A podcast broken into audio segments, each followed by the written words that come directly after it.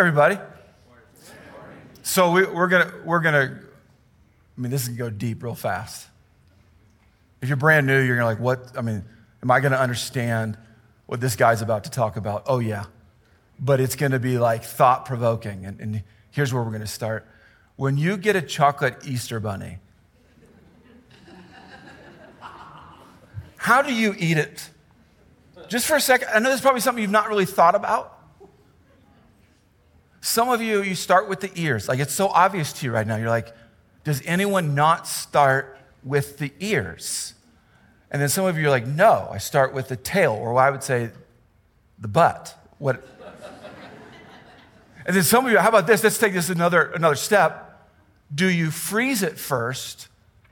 Or do you just rip the package open and eat it? Do you put milk inside of it? See, I'm blowing some of your minds on like, how in, I just, this is something we need to wrestle with. Like this, how do you, some of you like, David, I don't eat the chocolate bunny anymore. And then there's a whole nother conversation about what Reese's has done and changed the game. And now there's peanut butter involved. And it's just like, how do we resist? Anyways, none of that has a whole lot of purpose other than this, because I wanted to get your attention. Uh, you need to get your Easter tickets. Okay? So, Easter, I know Easter is like one of those holidays. Don't you wish it was like on the same day every year so you just knew when it was? Well, frankly, we observe the moon, and based on the moon is when Easter is placed. I'm actually not joking about that, it's annoying. So, you may not know that Easter is like soon arriving, like six weeks ish kind of away. And we're gonna have lots of services. We've got multiple services planned and options for you, your friends, anyone you know. We want to make it easy for anyone to invite anyone, right? But here's the deal on how we do this Easter, Christmas is very similar. People show up all at the same service. You've got one you like, and guess what? The person next to you probably likes that same service. And so we all show up at the same time, and we're like, oops, now people don't have parking spots. Now people don't have seats. And so this is your chance if you're new to this. For Easter, you need to reserve your seat. Now, don't hate on this. Those of you like, I pay to go to church. No, you don't pay to go to church. That these are free. You just go, you go on the app, you, you go on the website, and you just reserve your tickets. There's no catch to this. There's no like, and what what did I sign up for? No, no. You're just getting your tickets, and this is your save the date. Okay, you got it? Middle of April. It's a coming. And so I figured if I talked about chocolate, you might pay attention to this. Everyone clear? You need to get your Easter tickets? All right. Now everyone's just thinking about chocolate. It may have not gone the way. Well, okay, what I want to do is this, is uh, spend the rest of our time.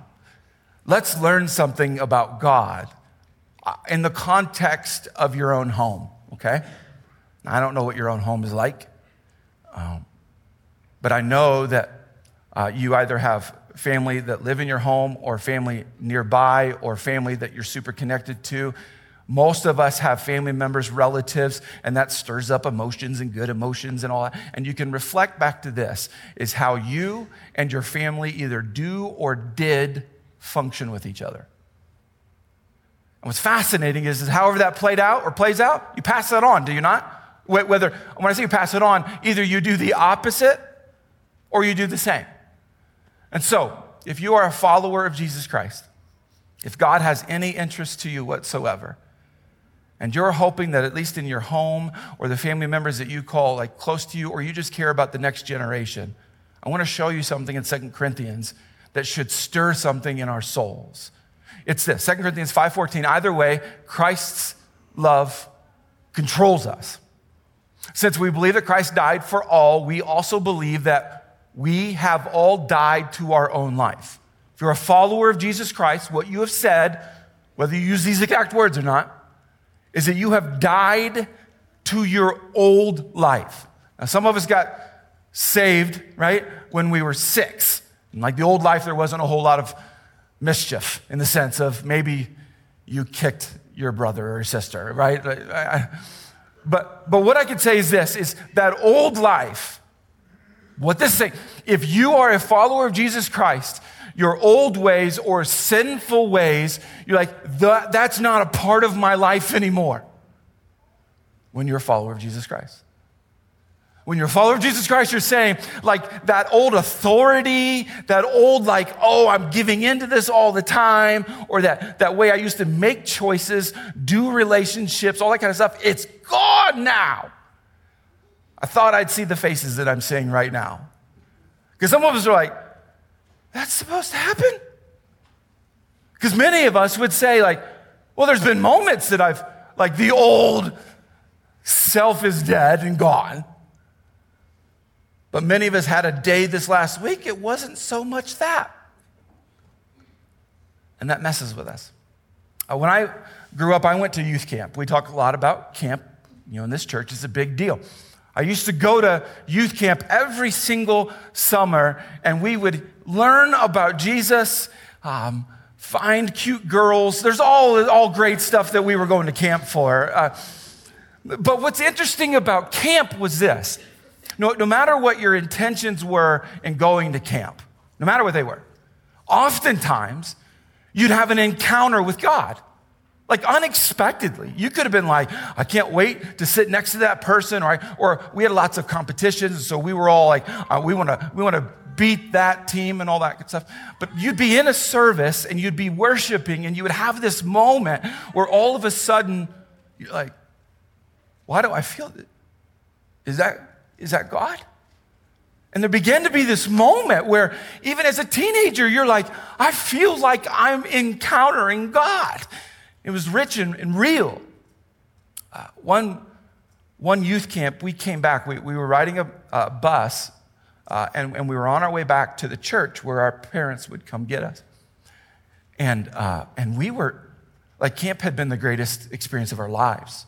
It wasn't just me, it was like the whole bus full of teenagers that were singing about God, who, who were like, I can't wait to, to tell my school about God. Like, we came back, like, so on fire, as they say, about God.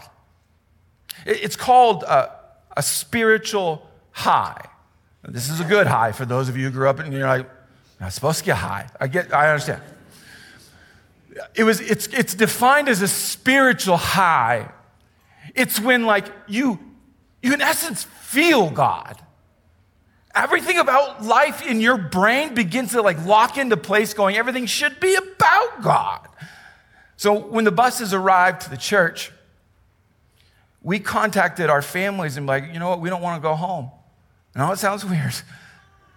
We wanted to go inside the church building, and no joke, we as teenagers wanted to stay and just pray in our church, for our church. This is like, yeah, just 14 year olds, 15 year olds, 16 year olds on fire for God. And we did just that. We gathered up in groups all over the auditorium, all over the building, and we were just praying. We were exhausted, but we were praying. Then it spilled over to the next day. It was going to be church on Sunday morning. My dad happens to be the pastor of the church. So he's got wind of what's going on in the youth group. We're on a spiritual high. So he, in essence, from what I remember, scraps the sermon, and we just one by one by one, the teenagers were just coming up saying, Look, this is what God's doing in my life. I'm so excited. And it was incredible. We couldn't wait for school to start. I know that sounds weird too. We couldn't wait for school to start because we couldn't wait to tell our teachers and our friends. We couldn't wait to play sports in a way that would honor God, to do our grades in a way that would honor God. And day one shows up, and it didn't take long for us to get distracted. that spiritual high wasn't as high anymore. When some of us started dating someone new, when when homework started piling up, when pressure started building. It just. The idea of being like dead to our old selves, cool camp idea, right? We're like, I'll get back to that eventually. I want you thinking that, okay? Because my guess is you might have experienced this at some point in your life, an encounter with God that was so epic and awesome. You almost maybe had goosebumps or whatever, and you're like, whoa, this is incredible. But then I bring up that, yeah, the old way is done. And you're like, ah, that's not really looking like my life right now, though, David. That doesn't. And then when we make it so personal, where I talk about you and your family, oh, does God have you and your family. So apply the same thing to family. Family usually starts with a high, doesn't it? I mean, in theory, it's supposed to. That's what movies are made out of. When you're dating, and you're like, you're so amazing. I want to do everything with you all the time, 24 7. I want to walk with you like this. We're just going to walk, right? It's when you're like gross. Right? We would talk about this, right? And when the idea of family, then, may, then maybe you do get married and, and these thought, like, let's have kids. And oh, I can't wait to have kids. Our kids are not going to be like other people's kids. when we go to a restaurant, they're going to sit there, they're going to fold the napkin onto their lap. They're going to speak with a British accent. right?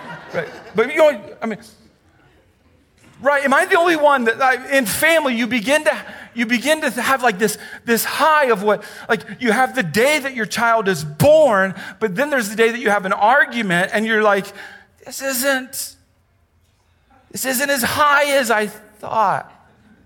Then I, I'm, I'm told about this that uh, your kids graduate and, and then they start their own families. And you still have in your brain, yeah, but we're all going to be together for the holidays. I mean, they're, all, they're going to want to come to our house. We'll multiply the gifts times two. I mean, anyways, they're going to, and then they don't. And here, this is what I'm trying to point out because this is a big deal. This is, this is a huge deal. Uh, family comes with the highest expectations of any relationship you'll ever have. Right? And, then, and if you were willing, if you're willing to even dissect something like that, I know what some of you are feeling right now. That family can be the place of our greatest pain.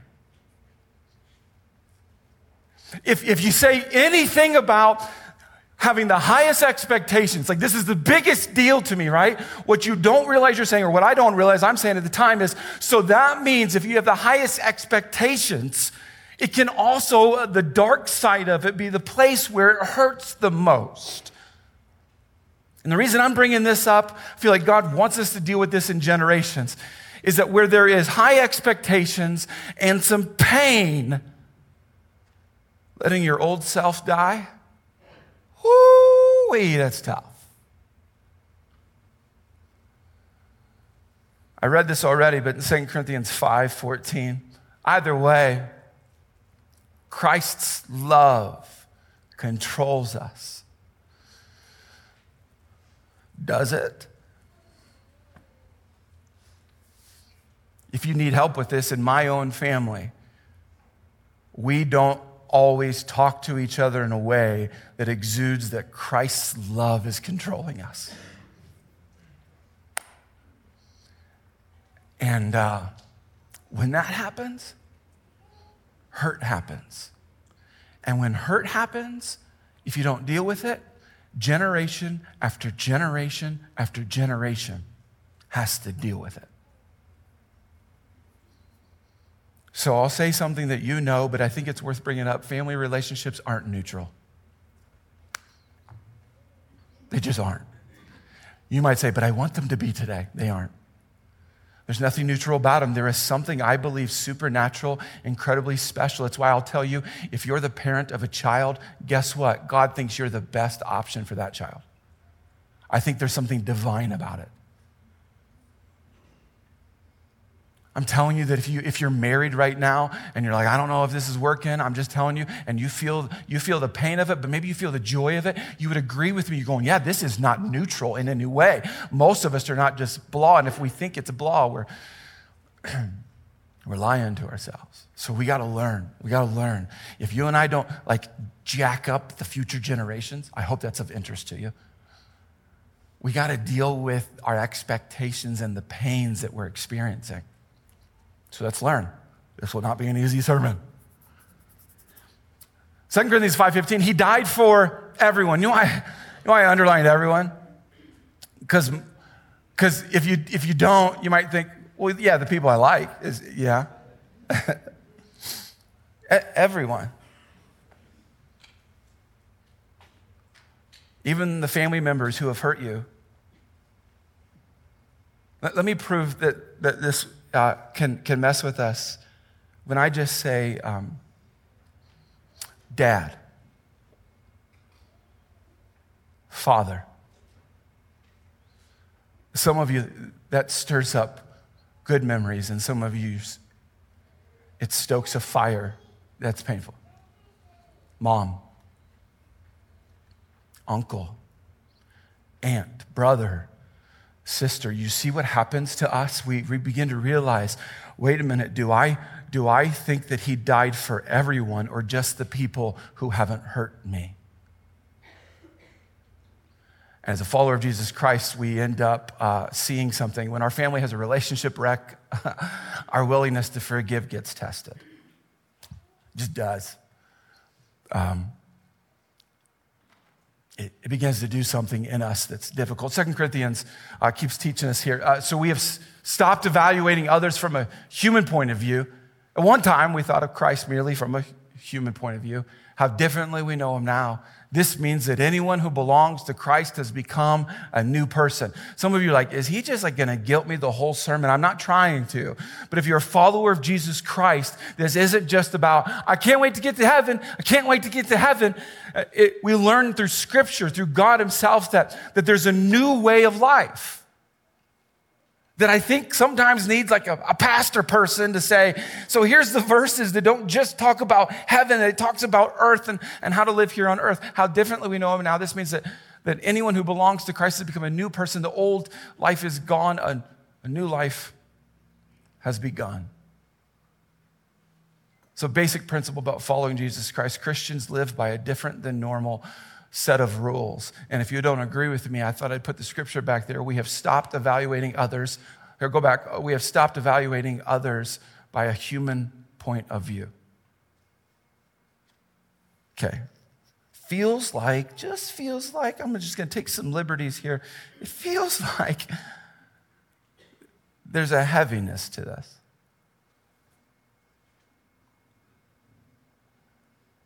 And if you're anything like me at all, in my relationships, I regularly evaluate people from a human point of view. And I probably do that most so with my own family. When they mess up, or when I mess up, when they hurt me or I hurt them. Are you using a human point of view and also being a follower of Jesus Christ? Um, Second Corinthians keeps talking, keeps helping us here.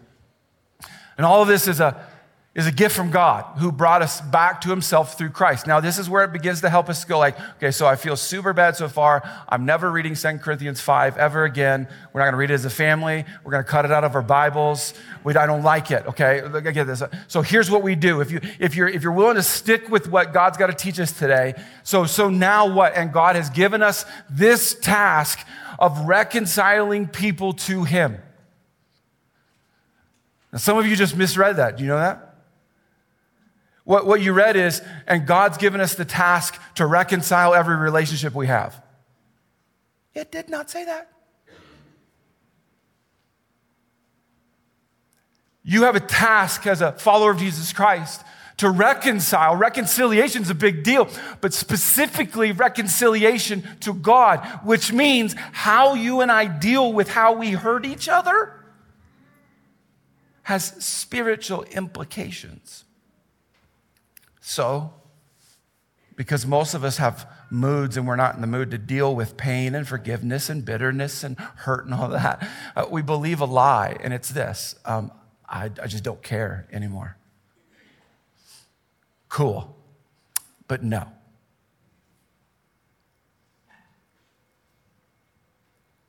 Don't nod your head or raise your hand. This is not a stand up time. Um,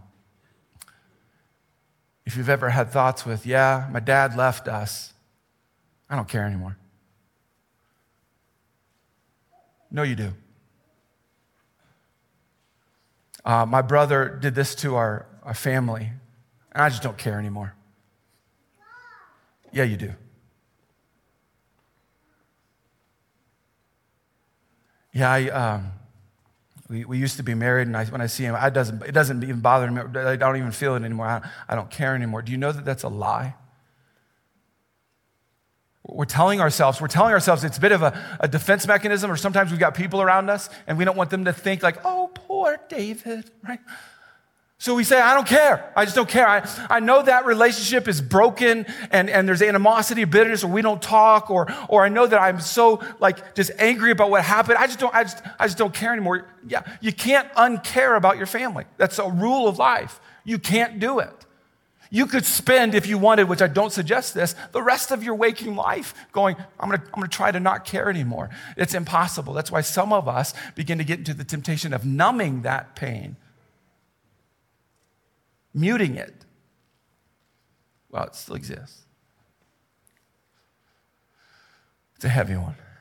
So, um, whether, whether you live in a home with family or you've had wounds or maybe it's been blissful, I hope so. I hope it's been awesome. Um, what do we do? No matter who you are, where you come from, what life's been like, if, whether you did the hurting or you've been hurt or whatever, what do we begin to do? Like the, Jesus teaches us what to do, how to walk into a wreck. Did you know that? Jesus teaches us, like literally, oh, so a wreck happened. Okay, here's how you walk into it. Because it's how he walked into um, your wreck and mine. It's really good. See this.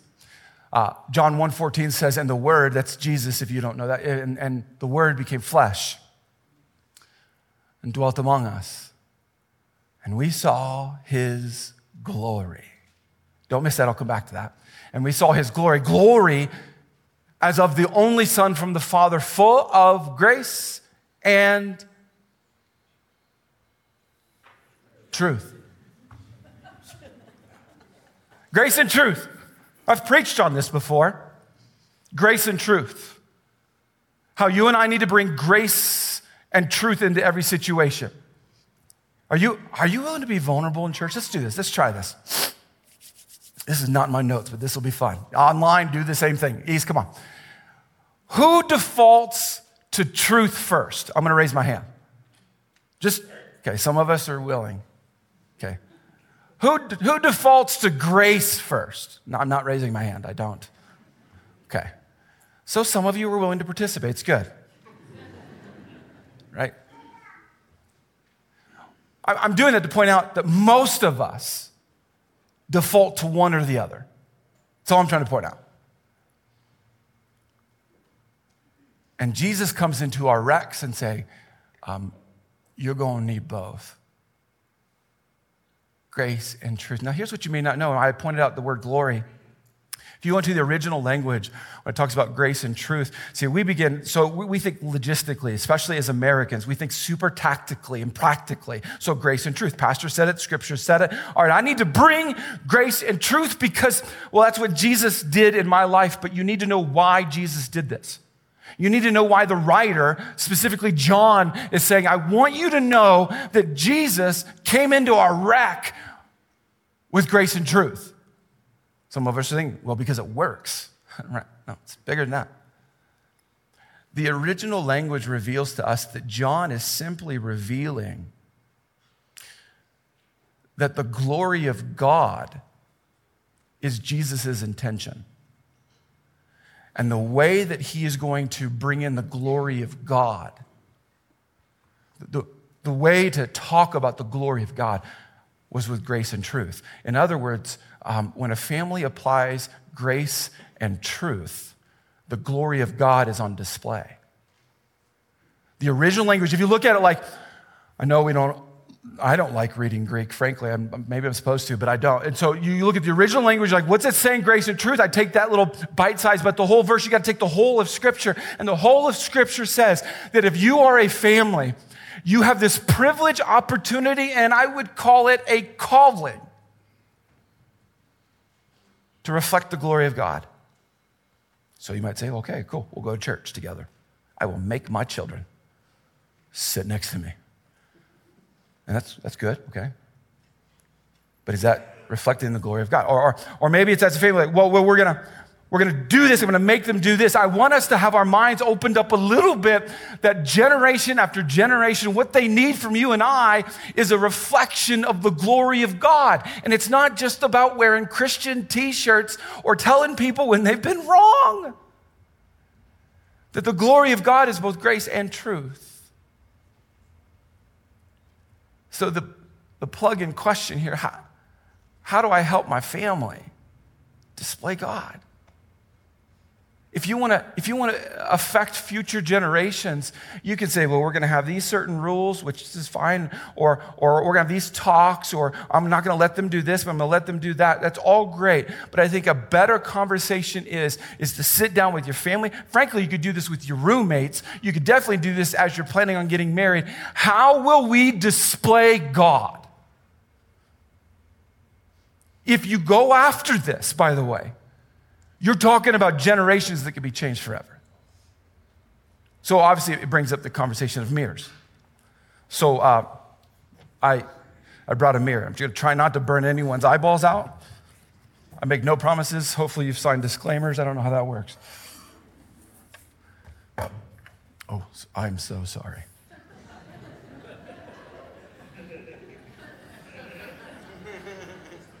Woo, yeah, okay. So you, you we all know what a mirror does now? Okay, good.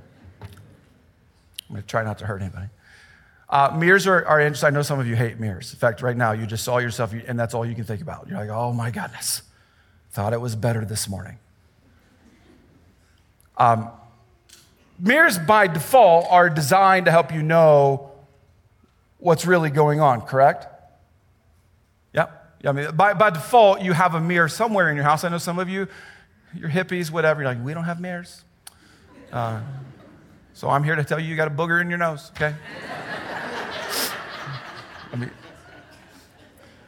so we, we know that w- whether you like what you see or not, you appreciate having the use of a mirror, right? I mean, i just I, I know this is basic stuff, but important stuff that you do want to know if when you were putting your makeup on, like, did you slip? And like, you, or or if, if you woke up and you slept on one side of your face and you didn't realize it, and you're like, I mean, how, how do so many creases happen in a face, right? You, you, you got me right. You, this, this, this becomes your guess. I'd like you to think a little deeper than that, though. Do you know that faces are mirrors as well? Right? If you've ever hurt someone with something that you've said, you saw immediately in their face what you just did. And you saw a reflection of something. You, you immediately saw in their face. I, I have too many examples of this with, with Katie, where I have said something insensitively or, or with a tone, and all of a sudden I realize, yeah, that was different in my brain. And she becomes a mirror I hope you understand family members. Listen to me. I hope you understand your family, whether you want to admit this or not, your family is a mirror. Your family's a mirror. And it's not that everyone's stalking you and doing all this weird stuff. Uh, what we often don't even realize it that in each other we are seeing, trying to find the glory of God in each other. We're trying to see what, especially if you're a follower of Jesus Christ, you're actually saying, not only like, do I believe God exists, but my intention with my life is to, is to mirror to you, is to mirror to you the glory of God. So many, we get so caught up on the rules and the regulations of church and Christianity that we forget that literally here's what tomorrow is supposed to be. You get up and do your best to reflect the glory of God. That's what you're called to do is reflect the glory of God. What's fascinating to me and breaks my heart is, is we walk out of the door and then start to ask those questions and we don't realize that we woke up in a home where there was an opportunity to reflect the glory of God. Because we're thinking, well, you'll be there when I get back and I can fix whatever I just did. Or you signed a contract legally you're going to be here. You see what we're doing? Rather than look at the other person and say, guess what I get to get it. I, today I get to figure out a way to reflect the glory of God to you. Don't forget what this means. It's not where do not like start dressing in like white robes and wearing some fake. Hey, no, no, no, no. How do you reflect the glory of God? The scriptures told us with grace and truth, both together. And the stories that I have to tell you are far too many. Whereas a parent, I often lead with truth and only truth. I grew up in a family that we, we regularly debated at the dinner table. Some of you are like, glad I did not come from your family and accidentally, not the intentions of my parents, but what I picked up was okay, truth is the biggest, most important thing. And so I'm going to talk to you about truth. And once we get the truth resolved, then I'll be nice and give you some grace. Some of you grew up in a very hostile environment, probably you're like, oh, I don't do that, do the opposite. So you lead with grace, yet there is no truth spoken in your home. Or sometimes we change the truth because it doesn't feel very grace filled. You see what we're doing? And Jesus said, You want to fix a wreck? Grace and truth. Grace and truth. And if you study the life of Jesus, sometimes he turned tables over. And sometimes he healed people. Second Corinthians, back to Second Corinthians.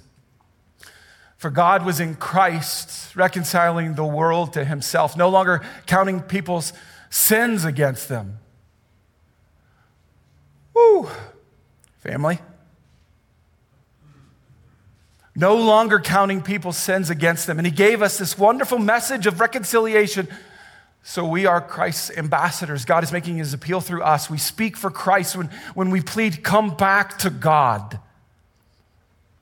For God made Christ never sinned to be the offering for our sins so that we would be made right with God through Christ. We are Christ's ambassadors. Reconcile the world to himself, no longer counting people's sins against them. You know why we don't do this? I'm, I'm going to tell you. It's, that's a bit of a bait. Um, here, it's easy to get controlling when we get hurt. And, and when we get hurt, we get so controlling that our intentions are not to bring them back to God, or if it is, it's to bring them screaming and yelling and, and force them into the truth, right? But when you get hurt, you try to control the situation, meaning you either try to make sure that there's peace and you disregard the truth, or you make sure there's truth and you don't care about the peace. And this is what we're, listen, this is what we're passing down generation to generation to generation. And what we just learned in the Bible is our call is to reflect the glory of God, yet this scripture gives us more language. What does that look like? We are ambassadors. Ambassadors every single day in our own family. So I thought, what's a picture of family? I thought I'd give you a picture of family. Anyone identify with this? Uh, raise your hands. Come on. Like, let me know, okay? Just want to know. Okay. There are days, months, seasons there. I mean, where like it's epically beautiful. Not too long ago, uh, Katie and I had to be in California for something. Um, and, and we had never sat and watched the sunset on the beach. Now, we typically, we, we love to go to the ocean, but we usually go to the other side where we see the sunrises and we're on vacation. So we don't see a lot of sunrises. And I'll never forget, frankly. Um, I think it's etched in probably forever. The hour and a half that I had with my bride just watching the sun go down. I have way too many pictures in my phone. Most of us have those experiences, right? In family, you remember those moments, you're like, oh, so good. But then we have these dumpster fires. You feel the nervous going, How did he know? Because I have a family, right? This is how this works. Where you'll have a day that's epic, it's awesome, but then the next day comes and all of a sudden, someone did or said something, and you're like, oh my goodness. You got this dumpster fire. The reason I'm showing this, no matter what your day looks like right now, no matter what your evening, your season, whatever, you are called to be an ambassador. To reflect the glory of God, if right now you're all you're seeing is sunsets. Reflect the glory of God. If you currently have a dumpster fire in your family right now, reflect the glory of God. Paul David Tripp writes a lot about this. This is a long quote, but stay with me. If you're ever going to be an ambassador in the hands of a God of glorious and powerful grace, you must die. You must die to your plans for your own life. You must die to your self focused dreams of success. You must die to your demands for comfort and ease. You must die to your individual definition of a good life. You must die to your demands for pleasure, acclaim, prominence, and respect. You must die to your desire to be in control. You must die to your hope for independent righteousness. You must die to your plans for others. You must die to your cravings for a certain lifestyle or that particular location. You must die to your own kingship. You must die to the pursuit of your own glory in order to take up the cause of the glory of another. You must die to your control over your own time. You must die to your maintenance of your own reputation. You must die to having the final answer and getting your own way, Pastor David. I'm just telling you, this is speaking to me. You must die to your unfaltering confidence in you. You must die. This is why we don't pass this on to generation after generation, because it's stinking difficult. We must die. Paul David Tripp gives more color to this. We forget that God's primary goal is not changing our situations or relationships so that we can be happy, but changing us through our situations and relationships so that we will be holy, reflecting the glory of God, grace and truth. And just for clarity, this isn't just something that Paul David Tripp brought up. 1 Peter 1, verse 15 to 16. But now you must be holy in everything you do, just as God who chose you is holy. For the scriptures say you must be holy because I am holy. So if you have listened to this point, let me challenge you with the rest of your life. Reflect the glory of God. In any and every situation that you have an opportunity, reflect the glory of God and your most challenging environment to do so will actually be with the people that are closest to you because they will hurt you the most. But let's do it anyways. Grace and truth. Let me pray for us. Heavenly Father, God, my mind is brought to us as a whole church. Um, it's our desire that we would reflect who you are, that we wouldn't be a group of people who reflect anything other than you. But God, we have definitely messed up in our past where we reflected, I think, everything but you. God, would you help us to be a church, a group of people who follow you, who are learning about you, who are uh, intrigued by you, who are captivated by you, who are surrendered to you, wherever we are, God, would you, would you do something in our souls that says,